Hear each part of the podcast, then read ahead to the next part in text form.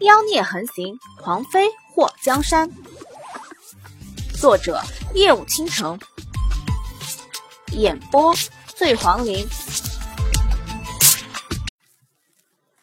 有了一辆马车，方便省力了不少。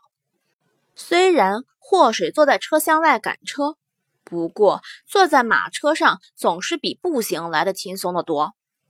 在路上行驶了一天。终于到了一个叫桑家集的小镇，镇口立着一块大大的石碑，上面是用红色朱砂写着三个大字“桑家集”。祸水敲了敲车门，叔，我们到桑家集了，是在这里休息一天，还是直接赶路去无量山？桑家集到无量山路程不算远，需要准备些东西。先去集市。莫贪欢坐在马车里，从车窗往外看，在瞄到一个穿着绿衣的人后，眼眸一紧。祸水，干嘛？找一家客栈投宿，今天不走了。哦了。祸水把马车赶到一家看上去挺大的客栈，要了两间上房。莫贪欢坐在桌前，写了一张纸，让祸水去桑家集购买纸上写的东西。祸水看到上面都是药名，说：“每样要买多少？”一斤。说：“你买这些东西干什么？”莫贪欢瞥了他一眼，有用。可能说完，觉得自己的语气太生冷，不由得又加了一句。与你解毒有用，真的假的？你猜。莫贪欢就是不告诉他答案。祸水不知道莫贪欢说的话是真是假，不过基于对莫贪欢的了解，他这人是很少做无用之功的。让他买这些东西回来，就算没有大用，拿来泡澡倒是也可以强身健体。他和客栈掌柜打听了一下桑家集的药铺所在后，就出了门。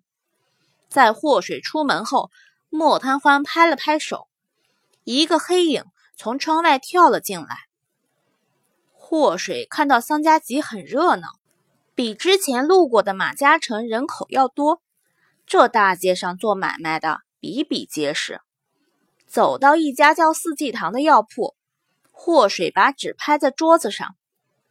掌柜，一样给我来一斤。祸水的声音一传出，这药铺里的人都把目光嗖嗖看过来，搞得祸水有点懵。怎么，在古代买药不论斤卖的吗？其实也不是不能论斤买，只不过有些东西它就不是按斤卖的，比如这砒霜。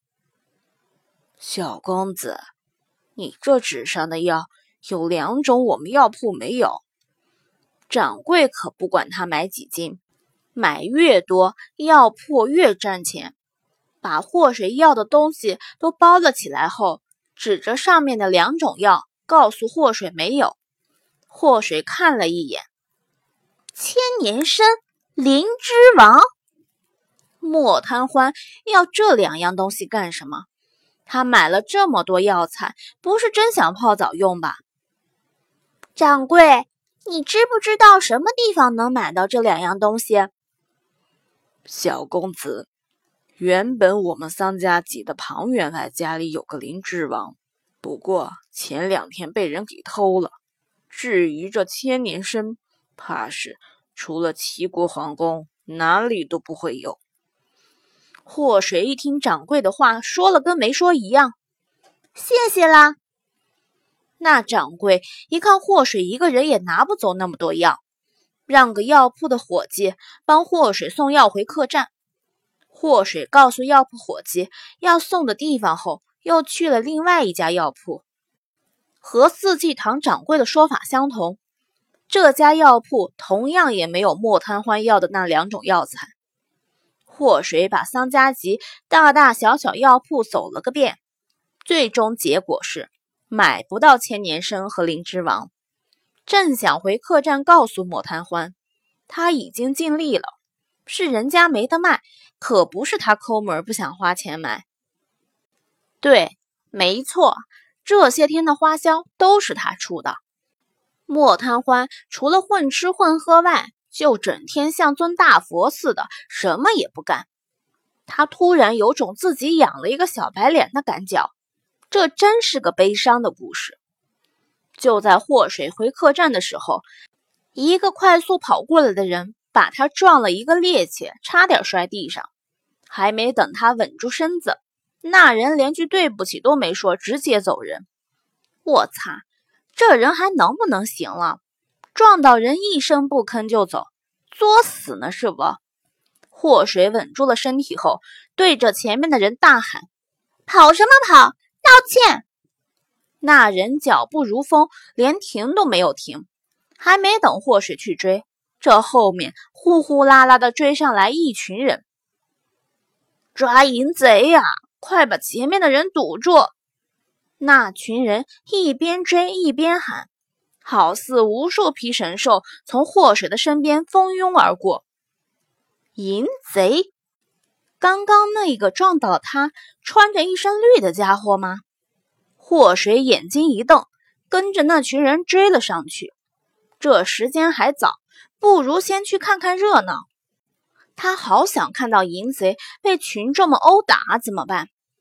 他这种见不得人好的心态是怎么回事？这位大哥，你们追的人犯了什么案子啊？祸水跟上一个手拿棍子的男人，他夜瞧寡妇们，吓坏了人家立了贞节牌坊的小寡妇。他还对镇外一个独处的六旬老妇强行发生关系，让那老妇当日就归了西。更过分的是，那家伙去庞员外家偷了灵芝王不说，还潜入到庞小姐的房里意图不轨。这种败类，抓住就应该点天灯。男人不想多说，拿着棍子冲到了前面。祸水站在原地，伸出手摸了摸下巴。这淫贼可真不地道，连寡妇和老妇都不放过，简直就是丧尽天良啊！祸水眼眸一眯，追了上去。他刚刚可听说庞员外家的灵芝王被那绿衣服给偷走了，除恶扬善什么的大义他不懂。他就想得到自己想要的东西，跟着那群人都追出了小镇了，也没发现那绿衣服的人影。祸水止住脚步，不想继续追，除非那绿衣服是一根筋到底，要不然不可能一直跑等着人追。祸水转身准备回小镇，突然耳边传来了树叶的沙沙声，此时四周无风。这树叶声是怎么回事？他一抬头的时候，猛地和树上的一双桃花眼对视上。你是那个淫贼？祸水来到树下，抬头看着坐在树杈上嗑瓜子的男人。这男人身穿一袭淡绿色公子服，头发梳起了长马尾，用一个金冠固定在头顶，看年纪最多二十岁。皮肤白皙，剑眉入鬓，一双桃花眼此时微微一眨，泛着一股子邪气，嘴角扬起一边，痞痞的笑着。小兄弟，你见过我这么帅气的淫贼吗？树上的男人轻功了得，轻轻一跳就站在了祸水的面前。到了祸水身边的时候，他鼻子嗅了一下。一股子女人香，小兄弟，你这是刚从女人怀里爬出来的吗？你说话真下流！祸水冷斥了一声。他见过很多走在潮流前沿的人，但是能把这种绿穿出来招摇的男人，还是他头一次见到。要说莫贪欢对紫色青睐，是因为性子够骚包。那眼前这个小子能把绿色穿的这么淫荡，也算他的本事。你看的我为什么不大叫，让那些人回来抓我？绿衣男坏笑着，话里带着挑衅的意味。抓你还用那群人？我一人足矣。祸水看着他一笑，要说绿衣男那是坏笑，祸水这笑就有点嚣张了。小子，你倒是有种，可惜大爷没时间和你玩，走了。绿衣男似乎没什么心情，转身就要走。祸水伸出手挡在他的面前：“别走啊！听说你偷了庞员外家的灵芝王，想走的话，先交出来。”绿衣男笑眯眯的表情在瞬间敛去：“你有本事留下我。”祸水腹诽：“当然没本事，就凭他这上一手好术的本事，他就望尘莫及了。”你刚刚撞了我。祸水突然一捂胸口，然后呢？绿衣男等他后面的话。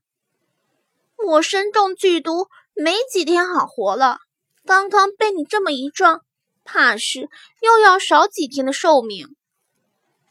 小子，你要是想让爷对你产生同情，那你就错了。祸水摆了摆手，你别误会。我的意思其实是想花钱买你身上的灵芝王，反正你拿着那东西也不能吃，往出卖的话还容易被发现你这是贼赃，不如你便宜卖我，我吃了以后能多活几日，你也得到了银子，这双赢的办法你好我也好。不卖，这灵芝我准备拿去孝敬我师傅。绿衣男脸上的笑容不在，你别再废话了，想要拖延时间等人来抓我是吗？爷告诉你，就算那些人真追来了，爷爷也不怕他们。祸水看到这家伙见酒不吃吃罚酒，直接扑上去抓住了他的袖子。你欺负寡妇，还害得一个五旬老妇受到凌辱，自尽身亡，更败坏了庞家小姐的名声。金哥，你要是不把灵芝王卖给我，我就拉着你去官府把你进猪笼。不对，人家说要把你点天灯。绿衣男那张俊脸抽了抽，胡说八道！爷的眼珠子还没瞎，什么寡妇老妇的，根本就是无稽之谈。那个庞家小姐更是莫须有。你觉得就凭爷的长相？用得着去找那些不入流的女人？那都是那个庞员外找人散播的谣言，还不是因为我拒绝娶他女儿？祸水看了他两眼，看脸的话，我也觉得你不至于呀。你要是眼睛没瞎的话，应该不会做出那种丧尽天良的事情。不过，也许你有特殊嗜好呢。闭上你的嘴！你信不信爷一巴掌把你拍到地下去，给你立个碑？绿衣男炸毛了，祸水感受到一股杀气，似乎他再说下去，这个就差戴个绿帽子的一身绿男人就会杀了他。你没干过就没干过呗，解释清楚就好，跑什么呀？看到他那炸毛的德行。祸水倒是对他产生了同情。不管什么年代，这以讹传讹、给人扣上罪名的行为，都是对当事人的一种迫害。不过，这个一身绿也算是倒霉，让人传成这样，名声都毁了。